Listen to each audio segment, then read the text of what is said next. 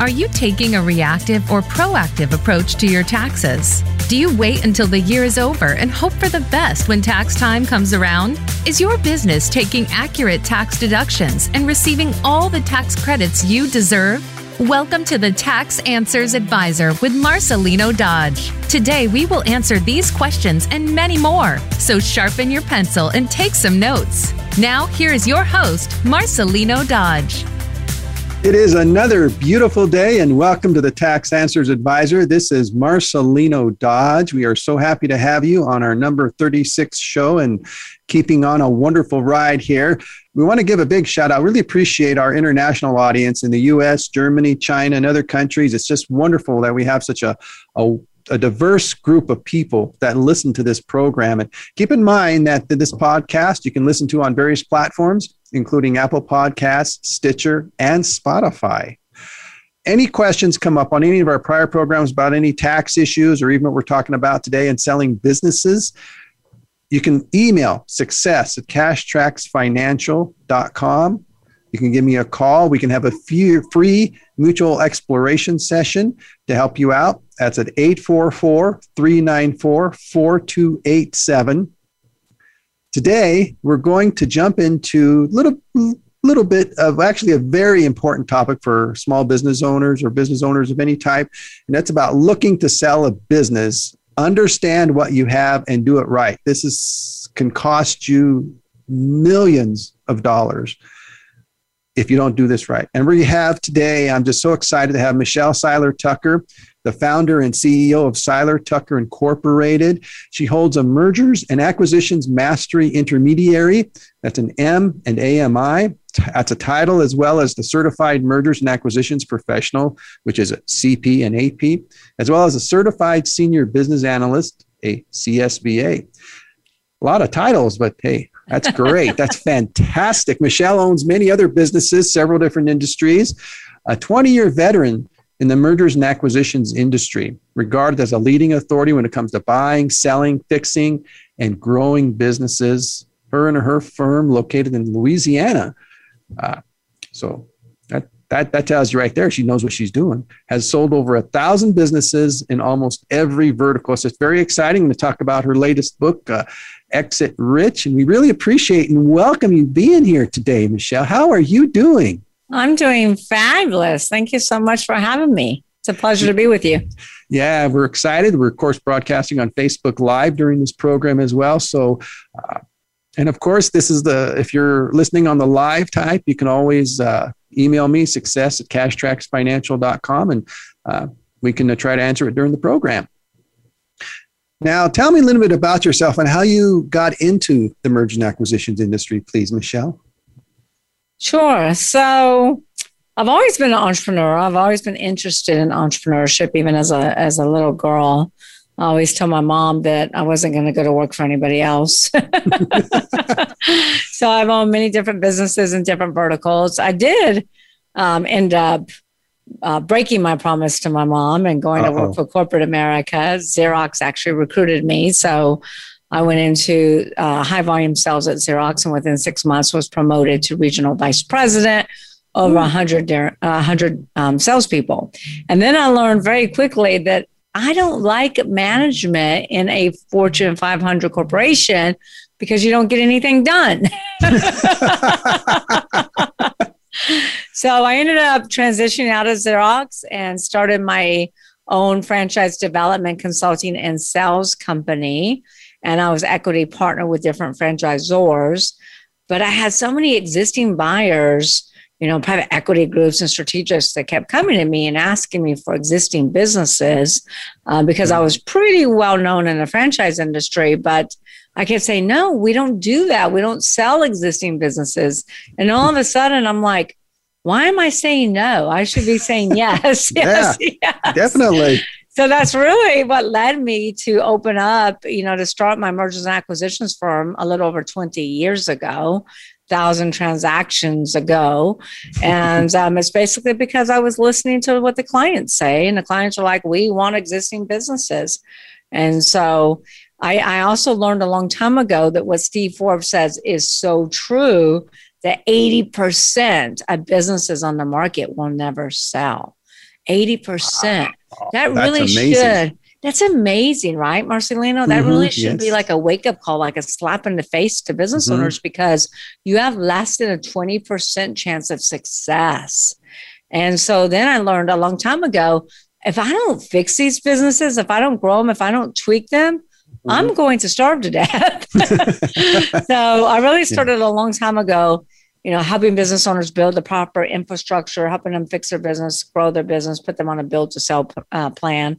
And um, that's when I really became an expert in buying, selling, fixing, and growing businesses. Mm-hmm. Uh, we partner with business owners and investing, you know, my capital, resources, mm-hmm core competencies in which to fix their business, grow their business, and put them on a build to sell plan. So, like I said, we don't just sell businesses, we buy, sell, fix, grow. That those are our core competencies. Wow, that's quite a background. Certainly, I uh, can appreciate your point about uh, Fortune 500 company. Many years ago, I used to work for Pizza Hut, a corporate store, and uh anyway, it was not good. it was it was not good. Trying to be a manager and then expecting miracles in a little town where I lived at the time. So, anyway, so you yeah. wrote your next book, Exit Rich, the second book, Selling Businesses. Why did you see feel it was important to write this book? Yeah, Exit Rich is actually my third book um, that I oh. wrote. But the reason why I thought it was so important is because I've been noticing everywhere, all across America, the businesses are closing. Mm-hmm. You know, businesses are going out of business. And when I wrote my very first book in 2013, Sell Your Business for More Than It's Worth, I did the research and learned that 90% of all startups would fail within the first one to five years. That's mm-hmm. all common knowledge. We know that. But then when I really started doing the research for Exit Rich to try to educate myself on why so many businesses are going out of business, I was flabbergasted to learn that the business landscape has actually flip flopped. Now it's mm-hmm. only 30% of startups will go out of business, only 30%. So this is a great time for Startup mm-hmm. Nation to start your companies. However, here's the startling part. Out of 27.6 million companies, those businesses that have been in business for 10 years or longer, 70% mm-hmm. of them will go out of business. 70%. It used to be that you could be in business 5, 10, 15, 20 years and you're golden. You're going to be in business forever. Mm-hmm. And, you know, we hear about the public companies all the time in the media. Toys R Us in business 75 years goes out of business. Kmart, mm-hmm. Stein Mart, you know, JC Penney's yeah. was having trouble. Um, mm-hmm. Godiva Chocolate closing down 1,500 locations. GNC closing down 900 locations. Disney stores are going out of business. But mm-hmm the media only talks about the public company. They don't talk about the private businesses. Mm-hmm. And these private mm-hmm. business owners are exiting poor. They're selling for pennies mm. on the dollar, closing their business, or even worse, filing bankruptcy. Mm-hmm. So that's why I wrote Exit Rich, because Exit Rich is not just about selling your business. It's actually about planning your exit from the beginning and building a sellable asset, building a company that buyers will will um, pay top dollar for that you can mm-hmm. maximize value on. And that's why 80% of businesses don't sell is because the business owner, most entrepreneurs have created a glorified job in which they go to work at every day versus a business that works for them. Buyers mm-hmm. aren't buying jobs, buyers are buying businesses. And then also, business owners never think about their exit strategy until mm-hmm. a catastrophic event occurs, whether that's internal or external. You know, internal is health issues, partners disputes, divorce, death. External mm-hmm. is this pandemic we're in. The worst time to sell your business is during a catastrophe. You want to sell your business when it's in its prime, when it's doing really, really well. That's when you sell. Mm-hmm. Yes, and I really appreciated that point uh, in your book about about what you're just talking about because it is so important to, to plan going out. That's one of the things that we work on here is helping ones to plan plan for their taxes, of course, more so, but still principles are the same. You got to get some some planning in there and going. So right. So let's uh, then talk about the different types of businesses as well as why it's important to know what type of business you have. It seems like an unusual question. Business owners they should know what type of business they have, but how, how do you expand on that? Well, you know, it does sound like a common sense question, right? But common sense is not as common as it once was. exactly. Exactly. So, in I my book, I totally. talk about the seven types of businesses and to know which one you own. And you can also go to Seiler Tucker Academy.com, mm-hmm. Academy.com, and you can take the quiz what type of business do I own? So I'm not going to get into all seven, but you know, there's we talk about the the one woman one man show business. This is maybe a real estate broker that really doesn't have a business that doesn't have any agents, or this could be a hairdresser that really doesn't have any stylist, or even a dentist per se. Mm-hmm. You know, we had a dentist that came to us, been in business 50 years, one dentist, mm-hmm. three dental hygienists. The three dental hygienists, though, are his daughters. Oh my. and so that's what I call the one woman, one man show because they don't mm-hmm. really own a business, they own a job. And he came to me mm-hmm. to sell the business. I said, Look, I can sell the business for you. However, we're not going to be able to maximize value.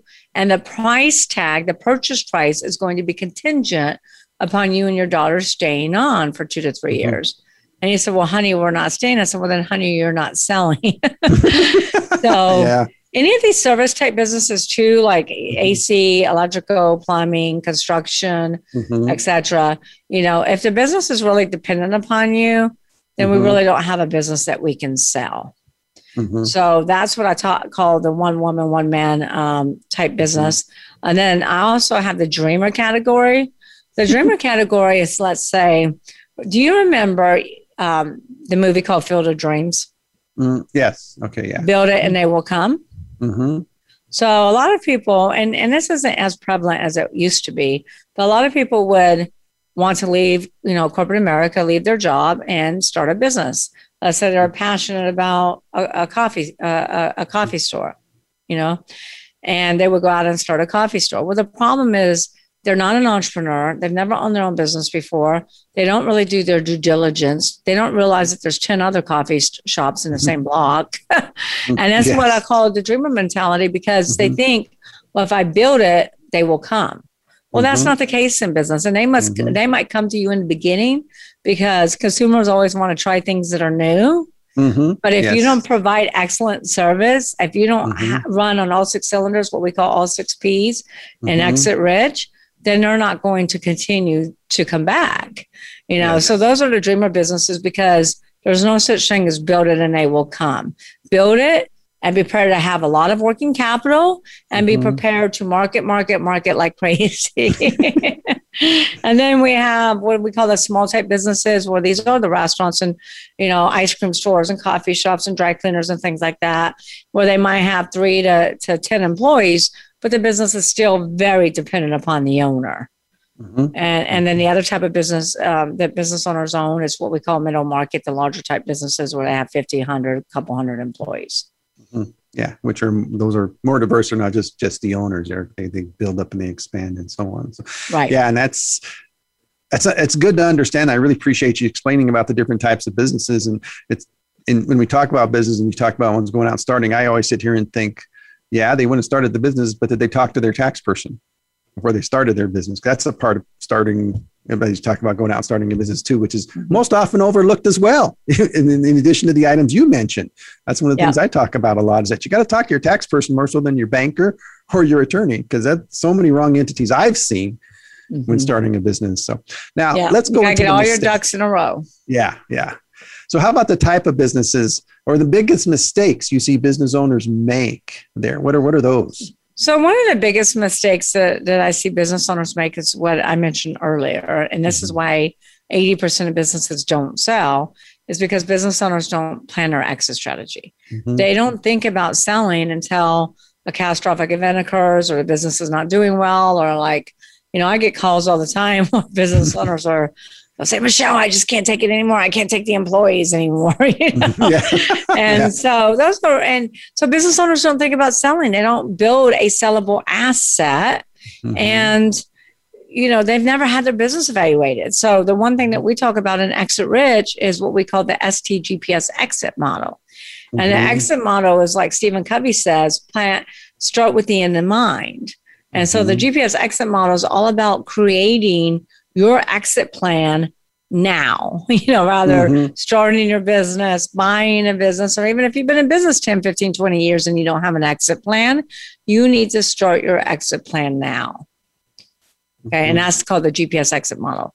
Mm-hmm. Um, and I can walk through that if you like, or I can walk through the other biggest mistake business owners make is that they don't build the solid infrastructure. They don't build a foundation. Mm-hmm. Many business owners are focused on sales, sales, sales. Yeah. But you know, if you don't build that solid foundation and you just focus on sales, your empire mm-hmm. is going to come crushing down around you because you don't have the infrastructure to support the growth. Mm-hmm, mm-hmm. Yes, definitely. That's that's something I've seen with new businesses starting in my area. Is that is that all this great stuff, but then yeah, they they're they like expand and while they come and they start, and then it's just yeah. like they're just not prepared for that inf- that, that initial influx that they're going to have because of the just people coming in, so they're not given the good service there, right. which is very important from the beginning. And then of course, adding into that, well, maybe we're going to sell later, but then they're not thinking about that. They're just thinking about getting everything up and running there. So then the exit strategy that you mentioned, your STGPS exit model there, maybe we can just run through that, each of these steps a little bit real quickly, just to help the listeners to, to, to okay. see why, why it's important to do that. Yeah, and I think the listeners should follow along and, and do this as we go.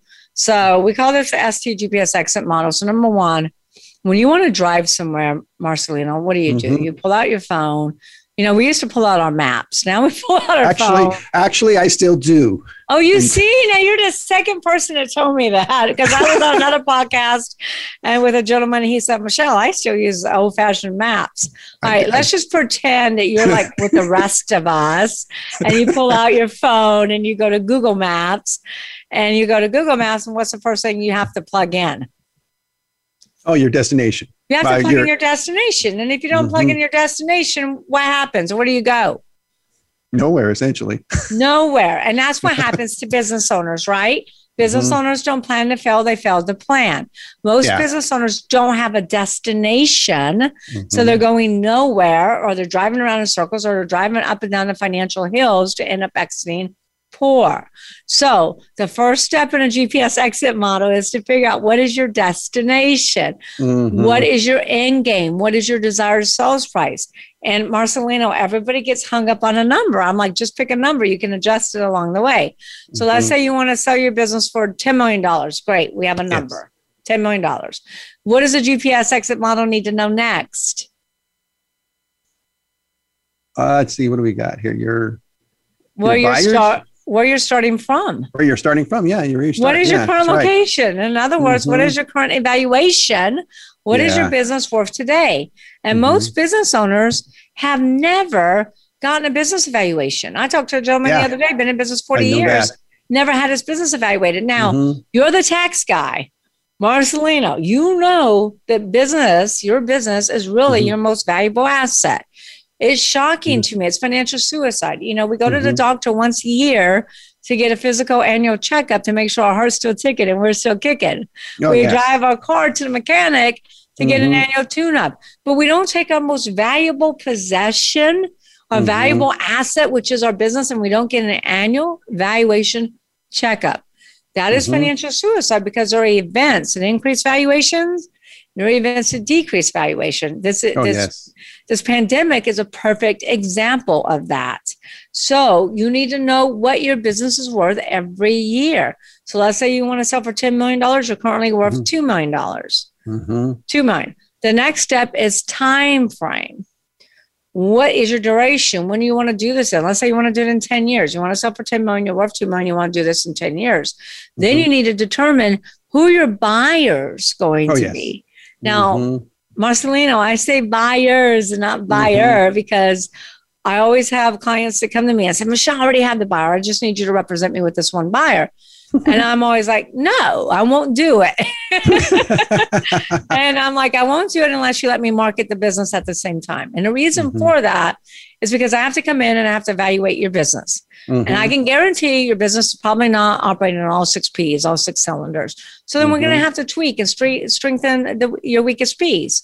Then we're going to have to clean your financial house. And oh, most oh, yes. businesses have a financial mess, you know, so we have to clean uh, that yes. up. Mm-hmm. And then we mm-hmm. have to gather all the items and start a data room eh, so that we can start due diligence. Yes. We that's a tremendous amount of work to do for one buyer. You never want to put mm-hmm. all your eggs in one buyer's basket because oh, the likelihood of that buyer closing on the sale of your business is slim to none. You always want backup buyers. Plus, mm-hmm. Marcelino, how can we ever, ever maximize value on the sale of oh, your yeah. business if we can't create a bidding war because we have a party of one? So That's we exactly always, it. yep, we yeah. always need to be able mm-hmm. to create that bidding war, right?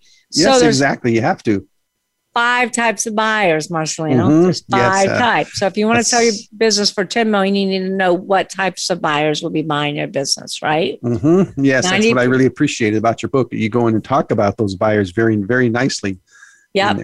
And I'm going to skim through them real quickly yes. because it's part of the GPS exit model. Okay. Mm-hmm. So, number one is first time buyers. 90% of buyers are first time buyers. They don't buy $10 million companies, they buy coffee mm-hmm. shops and pizzerias and yogurt you know, mm-hmm. um, stores, dry cleaners, etc.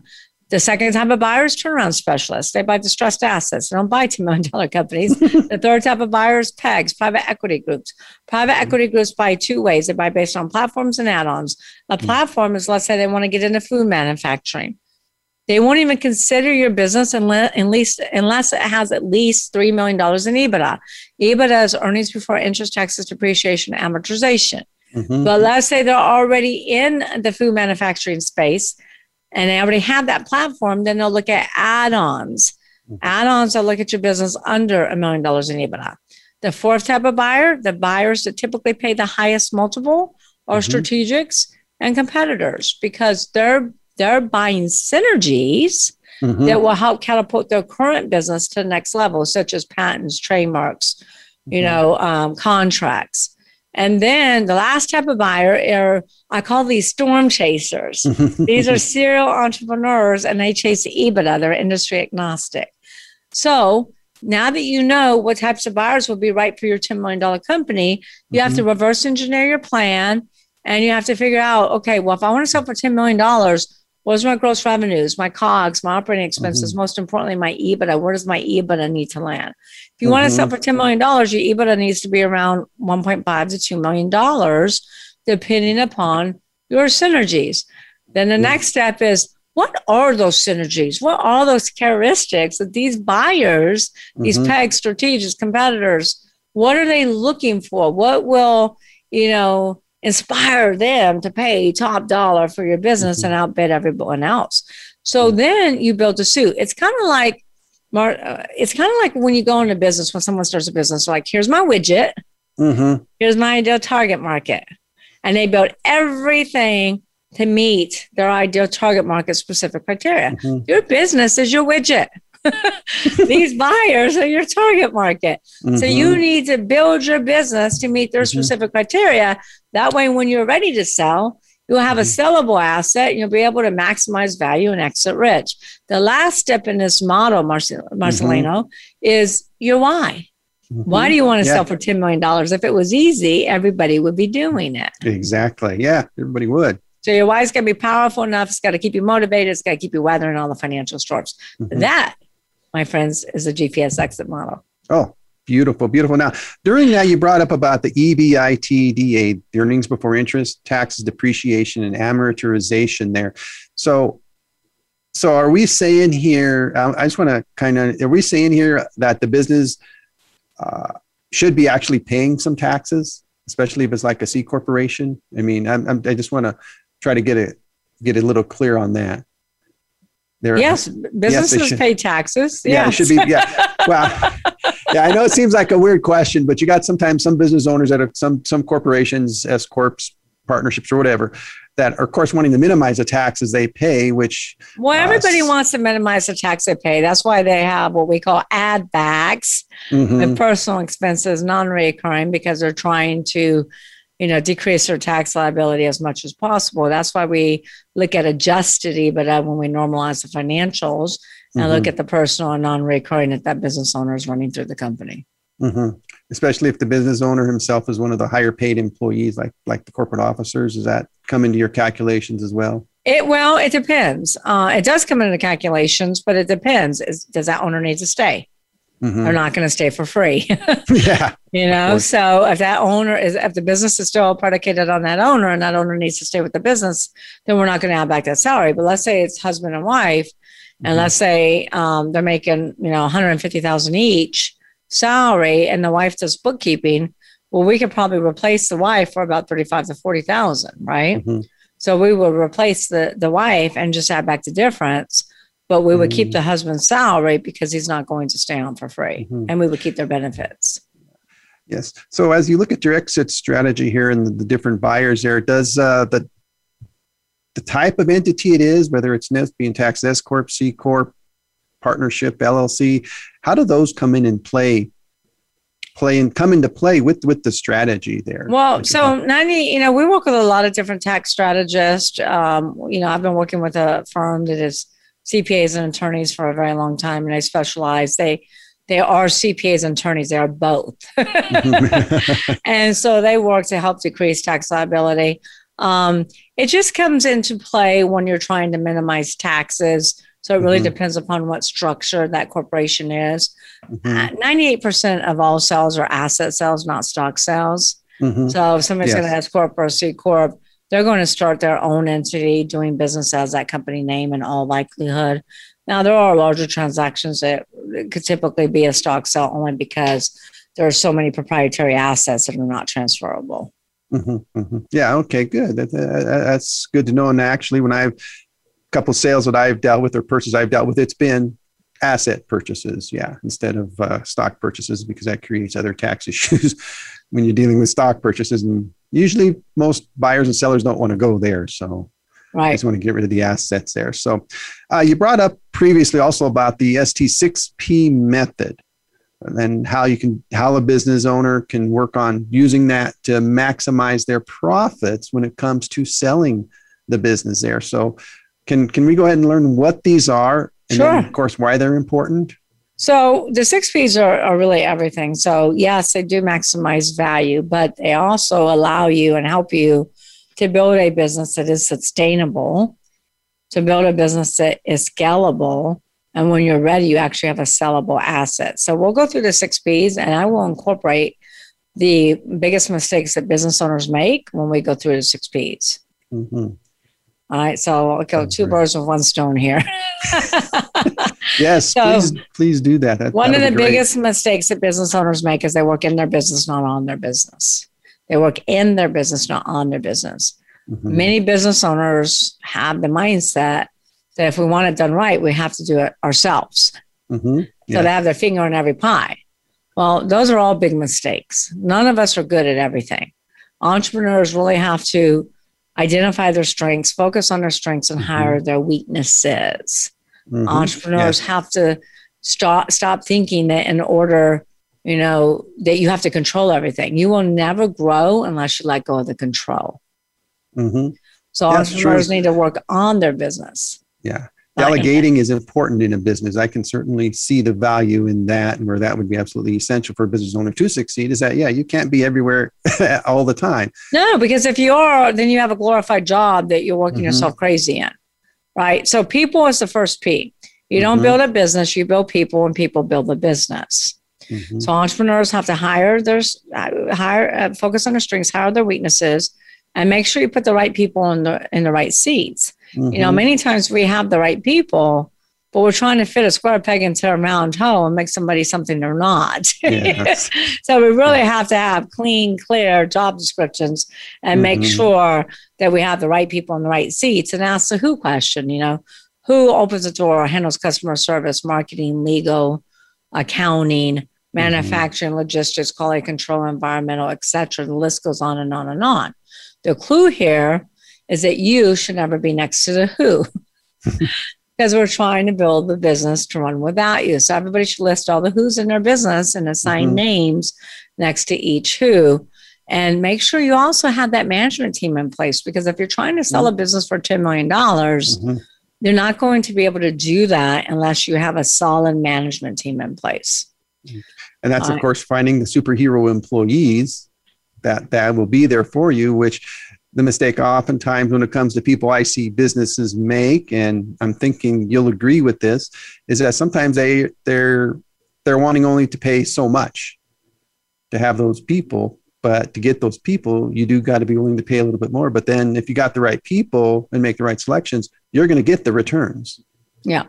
But I've also seen the flip side of that where Okay. entrepreneurs pay a lot of money for the right people and they're trusting but not verifying. They're they're not inspecting what they expect, and those mm-hmm. high paid people are playing and not really working and not really yeah. not really you know producing results. So mm-hmm. you also got to make sure mm-hmm. that if you are paying, you know, to get those top notch people, that you're also inspecting what you expect, trust but verify. You know, we mm-hmm. had a, a company that we were selling and they were paying um, a COO about a quarter of a million dollars a year. And the CEO was also re- responsible for, I don't know if CEO was the right title. It might not be CEO. It might have been chief of marketing. I don't remember. But at any rate, they were also in charge of bringing in new clients. Mm-hmm. Well, they found out after having, you know, uh, systems in place on, on their computers, on their devices, that this employee was playing all day. this employee was yeah. not working. so you also mm-hmm. want to make sure that when you do you know, put the right people in the right seats. You're also going to inspect what you expect. Trust but mm-hmm. verify. I always say.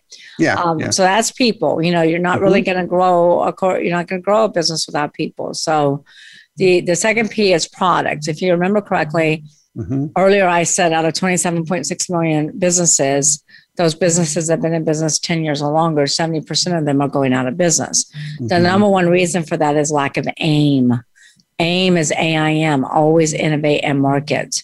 Business mm-hmm. owners stop innovating, they stop marketing, they become mm-hmm. complacent. Toys R Us, 75 years to nothing different.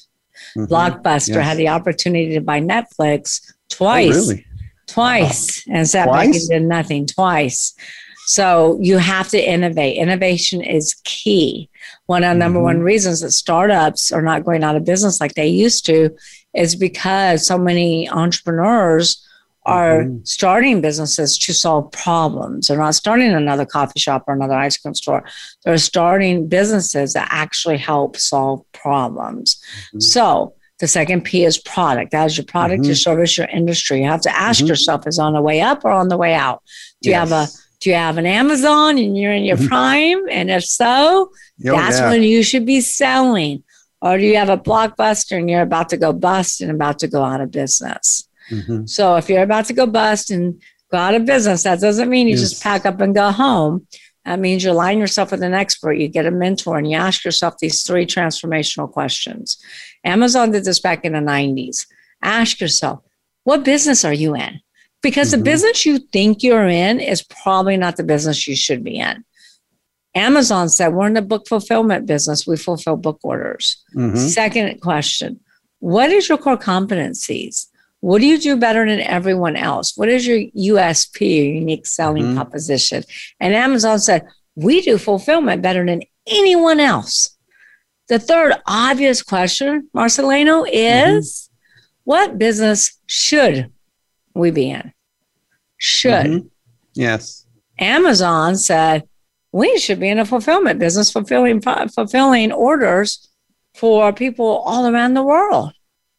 Those three transformational questions transformed Amazon from a small book mm-hmm. fulfillment center to a multi billion dollar worldwide conglomerate that they are today. These questions are transformational. Mm-hmm. In, what, in order to grow, you have to get out of being transactional mm-hmm. and become transformational. So you can that's the direction. Yeah, that's the direction I see even the tax preparation business going. It's just with all the do-it-yourself options out there, the mm-hmm. changes I've seen in 20 years of doing taxes. That's something I've tried to constantly work at doing is staying innovative, offering services that, like in my area, a lot of tax professionals don't do. And, mm-hmm. and I don't know if they ever will because I will just call them old school tax professionals. Uh, but there's just a lot of things that I know I got to keep doing, which is why I've been transformational over the last year, in particular in what I do in moving toward more of a planning because too many people are trusting software in the tax business instead of a, a, trusted professional who can really walk them through these things. So I really see the value of what you're talking about, the product or service. You got to keep innovating, got to keep moving forward because old doing it the old way, it may have worked before, but it's not necessarily going to work going forward. Yep. So bottom line is you're either growing or dying. Mm-hmm. There is no in between. You're growing or dying. yeah. and so then the third P is processes. You will never build a sustainable business that you can scale without processes. Mm-hmm. Processes are kind of like exit strategy. business owners don't think about them until something bad in their business happens. Like, oh my gosh, we need a process for that. you need a process before mm-hmm. the bad things happen. So you really should design your processes from the beginning. But Marcelino, this is where most business owners get this wrong. Most business owners design processes around their own agenda, mm-hmm. around their own agenda. I'll give you an example. Doctor's offices. When are they open? What are they? Usually during the day, during normal business hours. There are normal say. business hours mm-hmm. from nine to five, right? Yeah. Mm-hmm. Nine to five. If you you we have to take off from work or we have to leave our company mm-hmm. and we should go see the doctor. Does the doctor design his hours around the patient's schedules? Usually, no, they don't. Usually, never. yeah, never. Actually, yeah, you're right. I've never seen it. Come to think of it, yeah. We have to start designing. We have to design our processes around the customer experience. Here's another place where your listeners should grab a pen and mm-hmm. paper and ask themselves, what do we want our clients to experience? What do we want our clients to experience? Come up with three things you want your clients to experience. This is what mm-hmm. McDonald, McDonald's did in 1950s. Did you ever watch the movie The Founder based upon the McDonald's uh, I, have heard of it, but I don't believe I. Yeah, I don't okay. think I've seen it though. I encourage everyone to watch that movie. is is one of the best movies ever. So back in 1950s, the McDonald's brothers said, We want to start a fast food restaurant because there wasn't any. Mm-hmm. We want to start a fast food system, a process designed around our customers' experience. And they asked themselves, What do we want our customers to experience? And they said, We want our customers to experience great tasting food that's hot, mm-hmm. fast, 30 seconds or less. Mm-hmm. And even though those processes were designed back in 1950 and tweaked along the way, you can eat at McDonald's anywhere in the world and experience those three things. Yeah. Great tasting food, especially those french fries. I don't know what they put in those french fries, but they're addictive. and the food is hot and it's delivered 30 seconds or less in most mm-hmm. cases. They never said we're going to have superior customer service. Mm-hmm. They never said the food is going to be healthy or good for you. Mm-hmm. So we really have to go back to the basics and ask ourselves, what do we want our customers to experience? If we don't create wow experiences for our clients, mm-hmm. then our competitors will be happy to do it for us. That's why so many businesses lose market share because they stop asking their, their clients, what do you need? What do you want? How can we make it easier for you to do business with us? The company that makes the easiest to do business with them is a company mm-hmm. that's winning. Amazon winning mm-hmm because they make it so easy to do business with you with them. You can practically buy a horse on Amazon and have it delivered in two days. so you we got to go back to the basics and ask ourselves, what do we want our clients to experience? And if you don't know, start asking mm-hmm. your clients, start surveying your customers what they want. So go back to the basics, design your process around your customer experience Make sure they're productive, efficient, and well documented. A lot of business owners don't even have policy and procedure manuals. When you mm-hmm. go to mm-hmm. sell that $10 million company, Marcelino, the first thing they're going to ask for, one of the first things is, let me see your employee handbooks. Let me see your non-competes. Let me see your policy and procedure manuals. Let me see your SOP checklist per department. So you got to well paper these processes. Mm-hmm. And guess what? It's ongoing processes never end. mm-hmm. Oh yeah, they no, right. and they develop and they adjust and they change and that's we got to systemize and McDonald's, Burger mm-hmm. King, Chick Fil A, our business. this could be across any business, even service business. I, I can see where these can apply That's even any within, industry. Every yeah. industry has to have these processes, SOP mm-hmm. checklist. Yep. All right. So the next P is proprietary. This is the highest value driver of any other P. These are proprietary assets. Mm-hmm. So let me give you a quick course in evaluation. You probably already know this because you're the tax guy, but businesses that have less than a million dollars in EBITDA, again, earnings mm-hmm. before interest, taxes, depreciation, amortization, will typically trade for a multiple of one to three, three and a half times EBITDA depending upon these proprietary assets we're about to talk about. Unless mm-hmm. you're a mm-hmm. SaaS business. Now, lots of CPAs tell their clients that they're going to get a multiple of revenues. You're not getting a multiple of revenues. Unless you're a SaaS, you're not mm-hmm. getting a multiple of revenues. That's a multiple of EBITDA or SDE, but your seller's discretionary earnings, net income, but it's not gross revenues. Mm-hmm. So businesses that have over a million dollars in EBITDA, this is the sweet spot because there are more buyers for good businesses than there are good businesses to buy. So when you have over a million dollars in EBITDA, it typically starts at four, five, and up times mm-hmm. EBITDA. So proprietary assets can take you from a five to seven to 10. There's six pillars here. So mm-hmm. it's going to take me a little while to explain all six. Number one is branding. The more well branded your company is, the more I can sell it for, as long as your brand is relevant in the mind of the consumer. Meaning, is anyone paying any money for Blockbuster? Mm-hmm. Yes. Yeah. Well, not anymore. Not anymore. not the anymore. Most va- yeah. The most valuable brand in the world is. What is it? Amazon or Apple or something like it's that? It's Apple, the other A. The Amazon. Amazon's in the top ten, but Apple's worth three hundred and fifty nine billion dollars. Mm. Billion. Wow. That's and Marcelino. That's just for the brand. That doesn't include Mhm. the EBITDA, uh, uh, receivables. Doesn't include inventory, assets, real estate, anything else. That's just the brand. Build your brand. just, just that little apple there. Yeah. Little apple sign that you see. And then trademarks. So trademark your company name, trademark your podcast, your products, your slogan. Here's the biggest mistake that business owners make. Remember, I told you I was going to weave in mistakes Mhm. with the six P's? Yes. One of the biggest mistakes they make is they think of a company name, they go to GoDaddy, they get to .com, they're like, yes, I got my .com. And then they go open up, then then they go get a state trademark, but they never check the federal database to make sure that name is available federally. Mhm. Or if you're going to do international business, you need to check internationally. Mhm. So I've seen business owners in business 5, 10, 15, 20 years all of a sudden receive a cease and desist letter and they have to stop using that company name. Yes, they hire attorneys. Yes, they throw a lot of money at it. In most cases, they're going to lose unless they can prove that they've had that company name before anyone else. Mhm. But spend the 1,500 to $2,000. Protect your company name. Make sure you get a federal trademark on your podcast because you don't want to start the branding process all over again. It's very difficult to oh brand. yeah. And then your products. People forget about trade getting federal trademarks in your products. We have a company that we're selling between 50 to 60 million dollars. This company has 12 different products. Each product has a federal trademark. Each product has an exclusivity. One's exclusive to Walmart, one's exclusive to um, Mhm. Target. So trademark your products. Federal trademark, not just state trademarks, extremely important Mhm. patents. If you got some brilliant inventions, get a patent on that. You know, if you ever watch Shark Tank, every single shark Mhm. always asks every inventor the same question Do you have a patent on that? Do you have a patent pending? So make sure you have a patent. Um, we sold a company for 18 million that wasn't making that much money, but they had 18 patents. So patents are extremely valuable.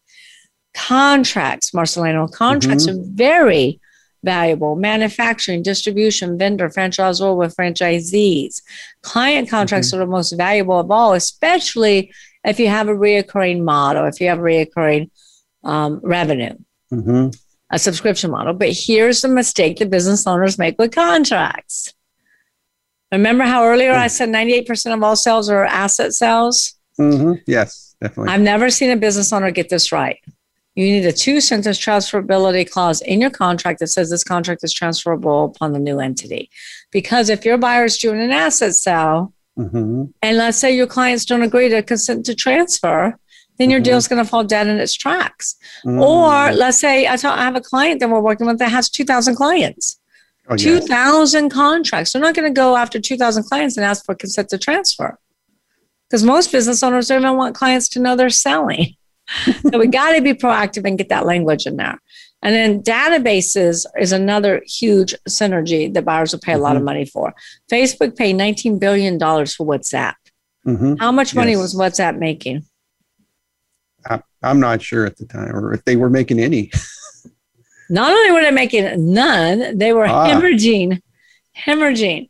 But guess what they had, Marcelino? They had a synergy. A client They had base. a synergy. They had a synergy that Facebook knew they could monetize an ROI. They had a billion users. So Mhm. Facebook ta- paid 19 billion for a billion users. So that's what we're talking about right now, synergies.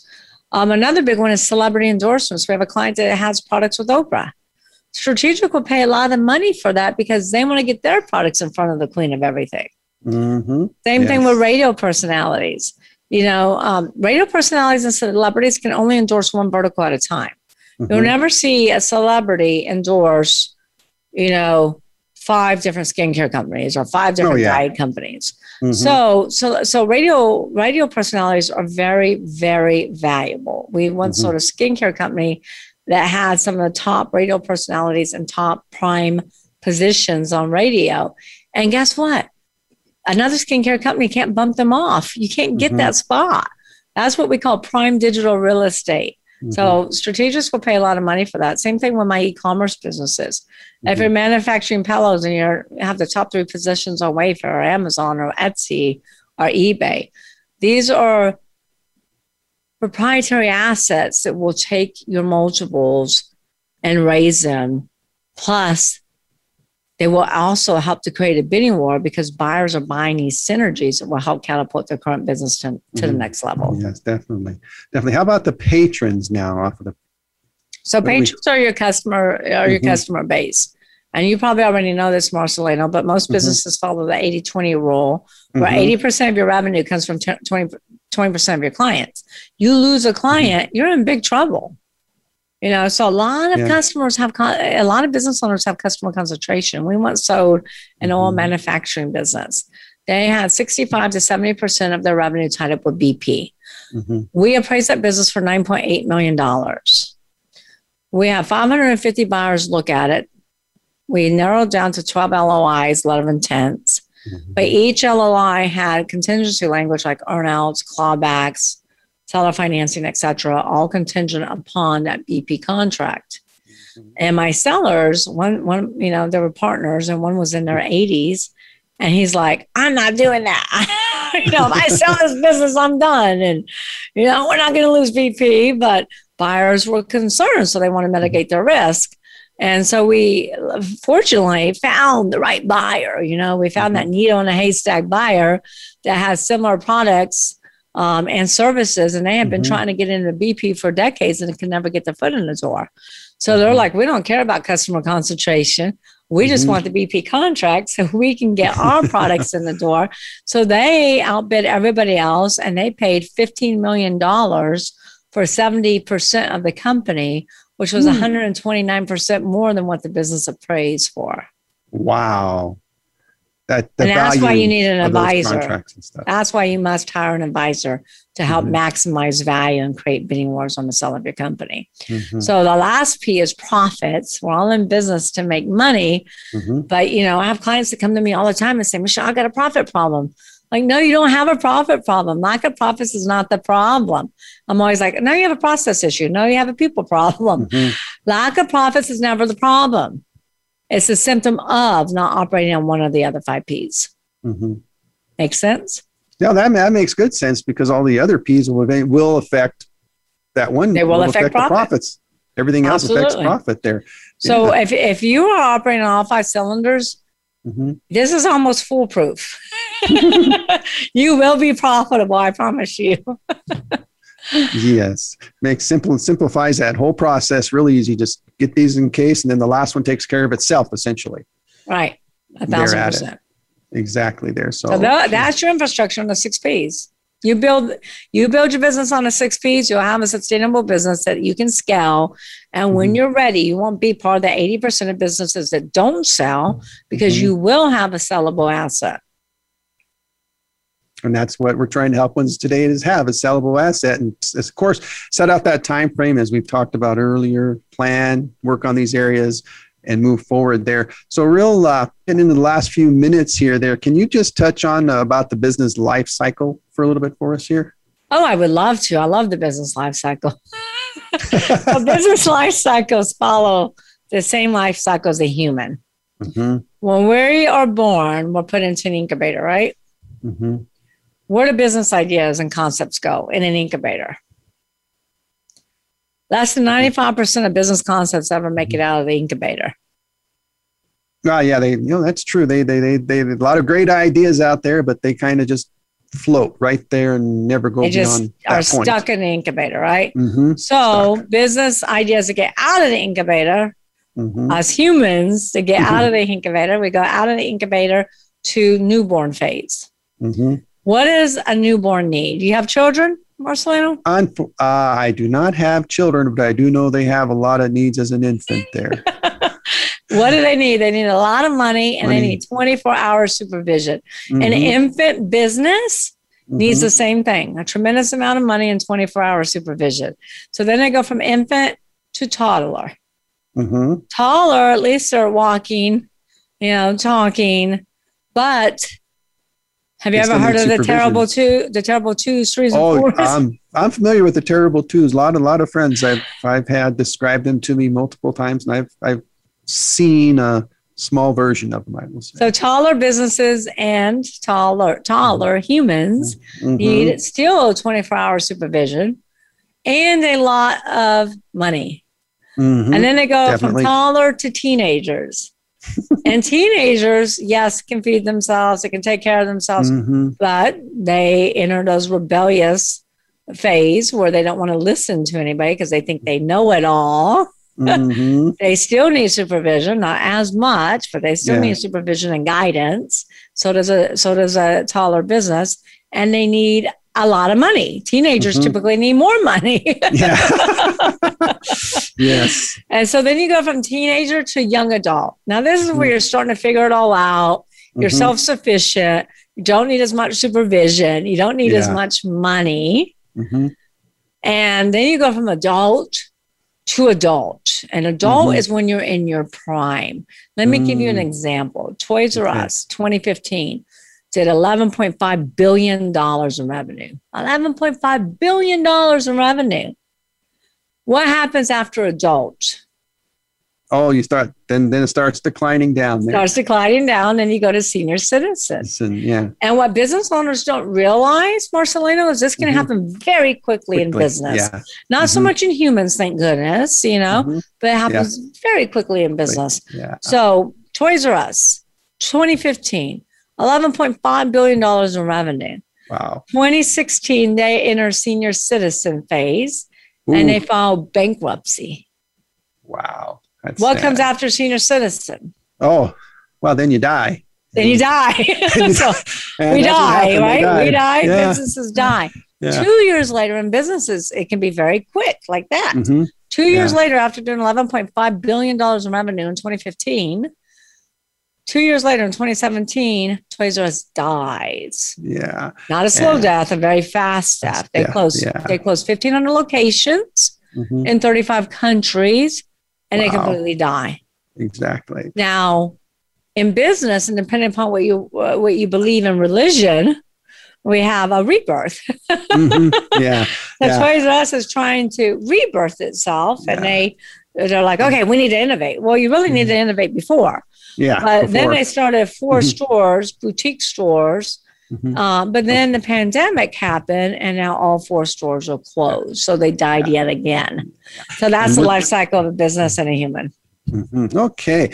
And on that note, we're going to have to thank you, Michelle, so much for coming in on our program today. We had a just a wonderful discussion and some topics we didn't even get to because this is such a broad topic on uh, talking about uh, selling a business and doing it right, getting through these processes. You've been fabulous, Michelle. I just thank you so much, and maybe you can come visit us again and touch on some of these areas we didn't we didn't get into because this is such a hot topic and so important for. Uh, I would love to, to come back. Can we tell so, everyone where they can get Exit Rich? Uh, yeah, go real quick, like yeah. Real quick, like okay. So Exit Rich, you got to go get Exit Rich. It was endorsed by Steve Forbes who says the gold mine for entrepreneurs is I leave way too much money on the table. It's an Inc. original. It's a Wall Street Journal bestseller. It's a USA Today bestseller. Sharon Lechter is my co-author, who wrote Rich Dad Poor Dad with Robert Kiyosaki. Mm-hmm. And she is um, a CPA financial literacy expert as well. So mm. you can go to exitrichbook.com if you live in the United States, $24.79 plus shipping. We'll mm-hmm. email you the digital download. We'll ship the hardcover to your doorstep. We'll give mm-hmm. you a lifetime membership into the Exit Rich Book Club, okay. where you will get video content and documents to operate your business, sell your business, all for your review and download, sample LOIs, purchase okay. agreements, all of that. Okay, thank you so much. And we'll look forward to talking to you again next week here on the Tax Answers Advisor. That's 9 a.m. Pacific each and every week on Thursdays. This is Marcelino Dodge here on the Voice America Business Channel. Again, thank you so much, Michelle. Thank you. Thanks for having me. ExitRichBook.com.